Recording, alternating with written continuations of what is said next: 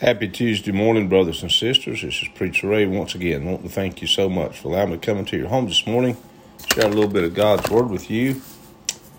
This morning in Genesis chapter 45, verse 20.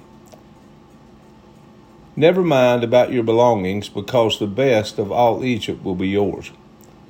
G- Joseph instructed his brothers to inform their father to totally disregard his own possessions and come to Egypt.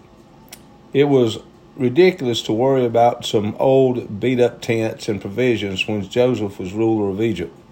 Huge cartloads of provisions and clothing followed the brothers to Israel. There was no more need for stinginess or financial worry. So very often we cling to our few tiny resources when, in reality, the wealth of heaven belongs to us. One little boy was willing to give up his five pieces of bread and two fish to the master. His loss was no loss, for the Lord gave him back his lunch plus twelve baskets to take home.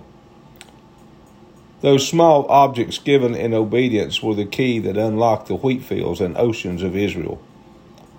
Provision is normal when we realize the position our relative occupies. Jesus has been placed at the right hand of God not just Pharaoh. How much more should we be confident to leave behind our few belongings on earth? Your daily reading scriptures today are Genesis chapter 44, verse 1 through chapter 45, verse 28, Psalms 18, verses 37 through 50, Proverbs 4, verses 11 through 13, Matthew 14, verses 13 through 36. God bless. Thank you for joining in with me this morning. I love you, and Jesus loves you.